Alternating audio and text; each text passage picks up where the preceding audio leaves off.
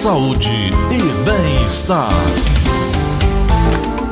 Verdinha 810, o nosso show da manhã, também a saúde, a bem-estar. Gente, um assunto muito importante, alergia. Olha, você se engana se você acha que as temidas rinites, as sinusites que surgem apenas nos períodos de inverno, não vêm nos visitar em dias quentes e também nesse tempinho seco que a gente está passando. Pois é, a alergia costuma aparecer com mais frequência nessa época. As causas do aumento dos casos podem estar até relacionadas a diversos fatores, como o aumento da circulação da poeira, do pólen das flores, a falta de manutenção nos aparelhos de ar-condicionado. Além de rinite, quem sofre de outras doenças respiratórias crônicas também tem os sintomas agravados exatamente nessa época, a de hoje, essa época que a gente está passando. Entre elas, a gente pode indicar aí asma, bronquite, fatores como odores, fumaça, perfume, mudanças climáticas, infecções virais, bebidas, alimentos quentes, assim, bebidas muito condimentadas. Alguns tipos de medicamentos podem também contribuir para produzir essa reação no organismo de algumas pessoas. E é por isso que nós estamos na linha com a doutora Lorena Madeira, ela que é especialista em alergia e também em imunologia. Bom dia, doutora, bem-vinda. Bom dia, Márcio Santos. Bom dia a todos os ouvintes do Show da Manhã, da Rádio Verdes Mares. Eu fico muito feliz de estar nesse momento, agora, dando algumas orientações para a população.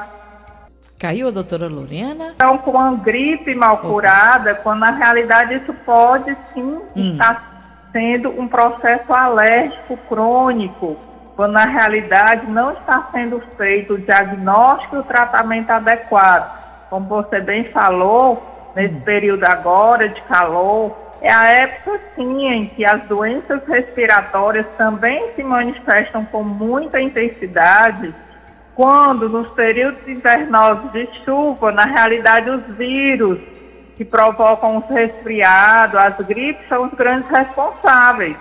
Mas agora, nesse período de final de ano, do período da chuva, do calor, do aumento da temperatura, a gente sabe que nesse momento o que está contribuindo muito são os ácaros que ficam dentro da nossa própria casa, ou mesmo o fato das pessoas serem fumantes, o tabagismo interfere. Então, os fatores ambientais, essa alta temperatura associada com a falta de cuidado com o domicílio, o contato com o tabagismo, e a gente sabe que a fumaça dos carros, a própria fumaça das indústrias, tudo isso estão contribuindo para o desencadear e a manutenção dessas doenças respiratórias.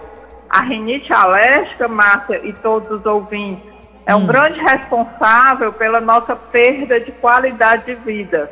O paciente que tem rinite alérgica e não faz o tratamento adequado, ele vai perder qualidade de vida no sentido de crises que trazem espirros, coriza, obstrução nasal, tudo isso vai prejudicando o desempenho, seja nas crianças na atividade escolar, seja nesse período de férias, o ânimo para atividades de lazer, esporte, e também o sono pode prejudicar bastante. E quando o adulto acorda pela manhã, ele vai acordar fadigado, ele vai acordar irritado, vai perder muito no seu desempenho, na sua atividade de trabalho.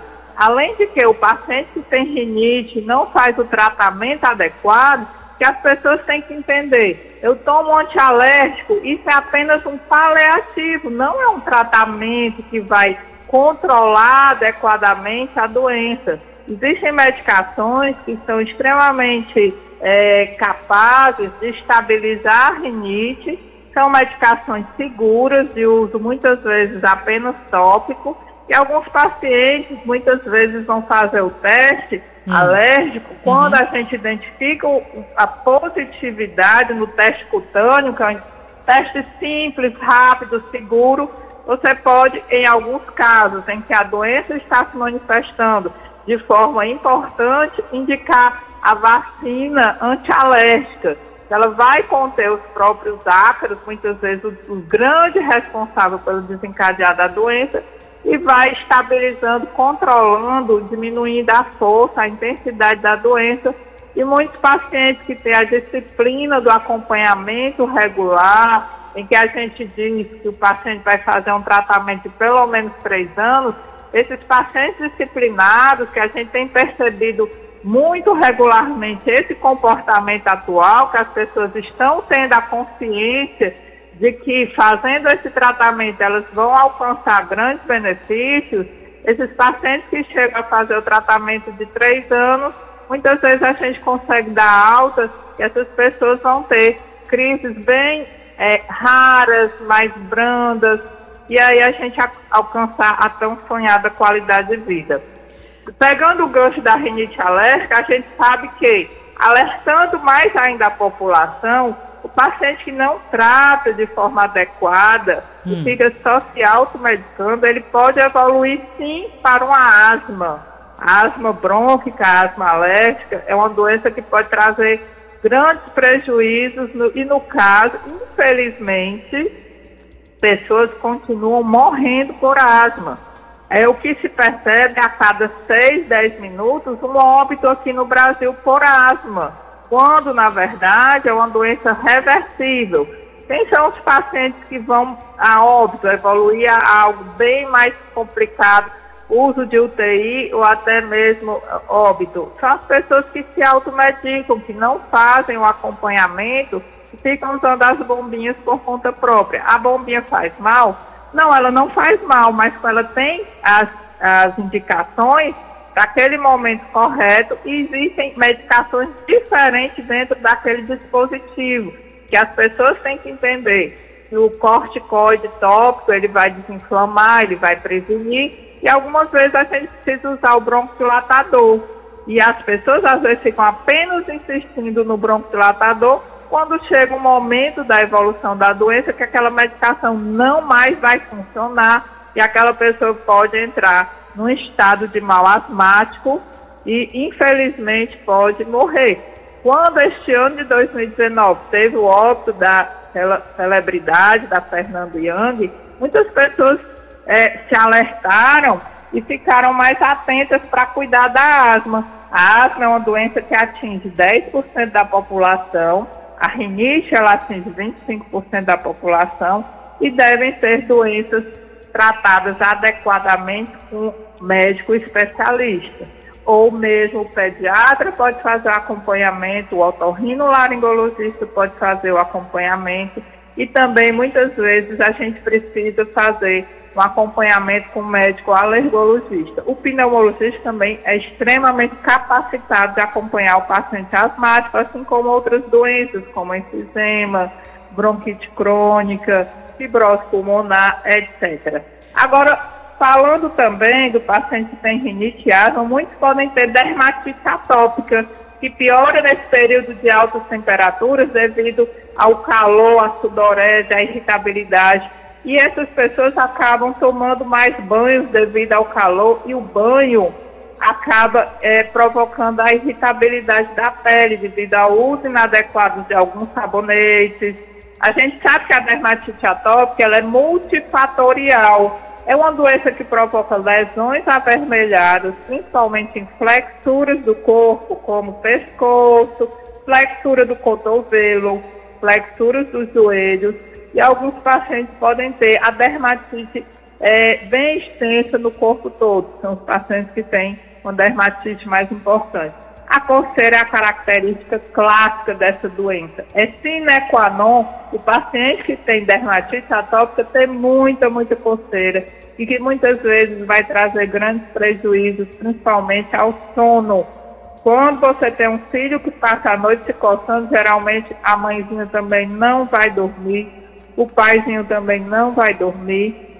E muitas vezes a gente sabe que alguns alimentos podem provocar como, vamos dizer assim, gatilho desencadeante de dermatite atópica, os ácaros que estão no nosso domicílio também, Assim como mesmo o paciente, ao ato da coçadura, faz com que a pele possa romper e entrar o estafilococo.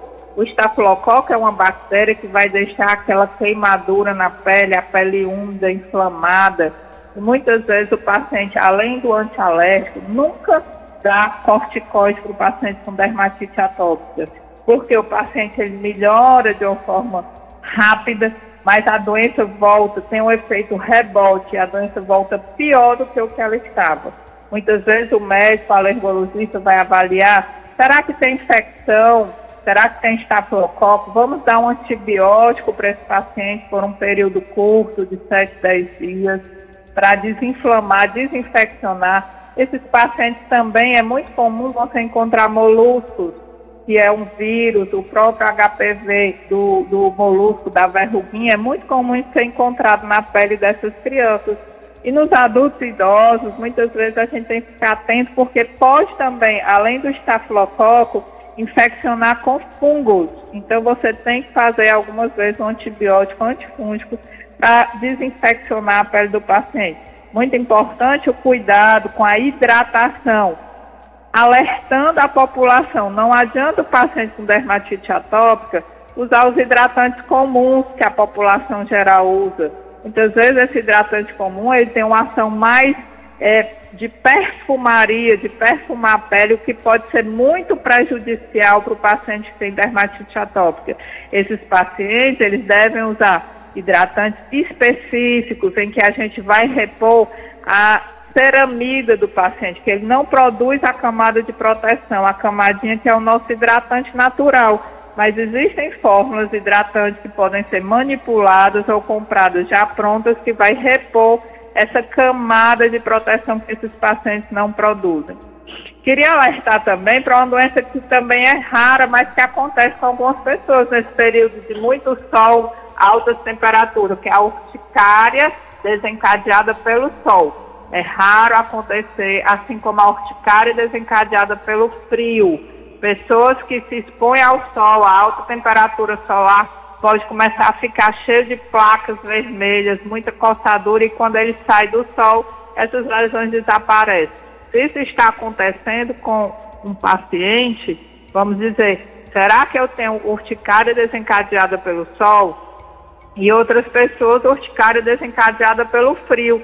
Entra no ar-condicionado com uma alta temperatura, todas as pessoas habitualmente estão, muitas vezes, deixando ambientes fechados com temperatura mais fria, com ar-condicionado, e aí essas pessoas podem começar a ter urticária. A gente tem que fazer o teste do cubo de gelo. Então, muitos pacientes podem ter acesso a um alergologista, fazer os testes alérgicos, identificar a doença que ele é portador, que as doenças alérgicas podem desencadear sintomas de acordo com aquela exposição para aquele determinado produto, identificar, seja com o teste cutâneo da pele, que a leitura é em 15 a 20 minutos, seja com o teste de contato, que a gente cola um adesivo, o paciente passa 72 horas com aquele adesivo nas costas, você identifica aquela substância determinada, afasta o produto e muitas vezes ajuda muito o paciente a diminuir ou até eliminar aquela substância que estava desencadeando aquela doença, que muito vai prejudicar as atividades do dia a dia. E a gente fala muito, o paciente alérgico, ele tem muitas vezes doenças crônicas, e quando tratadas, a gente sabe que a qualidade de vida vai ser resgatada e suas atividades sendo realizadas com todo o seu potencial, que é isso que a gente tenta proporcionar para essa população que hoje é considerada uma epidemia mundial. Nós sabemos que a alergia ela está em segundo lugar. Primeira epidemia mundial atualmente é considerada são o quê? As doenças emocionais, né? Com essa tecnologia e outros benefícios que nós adquirimos, infelizmente pode também contribuir para algumas pessoas terem outras doenças, além de outros fatores que não cabe a minha pessoa estar falando, mas as doenças alérgicas vêm como segundo local e considerado pela Organização Mundial de Saúde como epidemia mundial. Doutora Lorena, estão no topo e logo depois as doenças de pele. Sim. Alô? Tá me ouvindo? Sim. Ô, meu amor, sim. Queria agradecer de coração a sua participação. Nós, com certeza, poderíamos passar boa parte da manhã conversando sobre um problema tão sério que é esse problema de alergia e os diversos fatores com relação principalmente à qualidade de vida que podem, com certeza, aí contribuir ou prejudicar a vida de uma pessoa que não se trata adequadamente. Queria agradecer de coração a sua participação e também todos os seus esclarecimentos com relação a esses tipos de alergia que foram pontuados pela senhora. Muito obrigada por sua participação, viu? Sim, Márcia, muito obrigada também. Fiquei muito feliz em poder passar esses esclarecimentos para a população. Um bom dia, uma boa semana a todos. Grande abraço.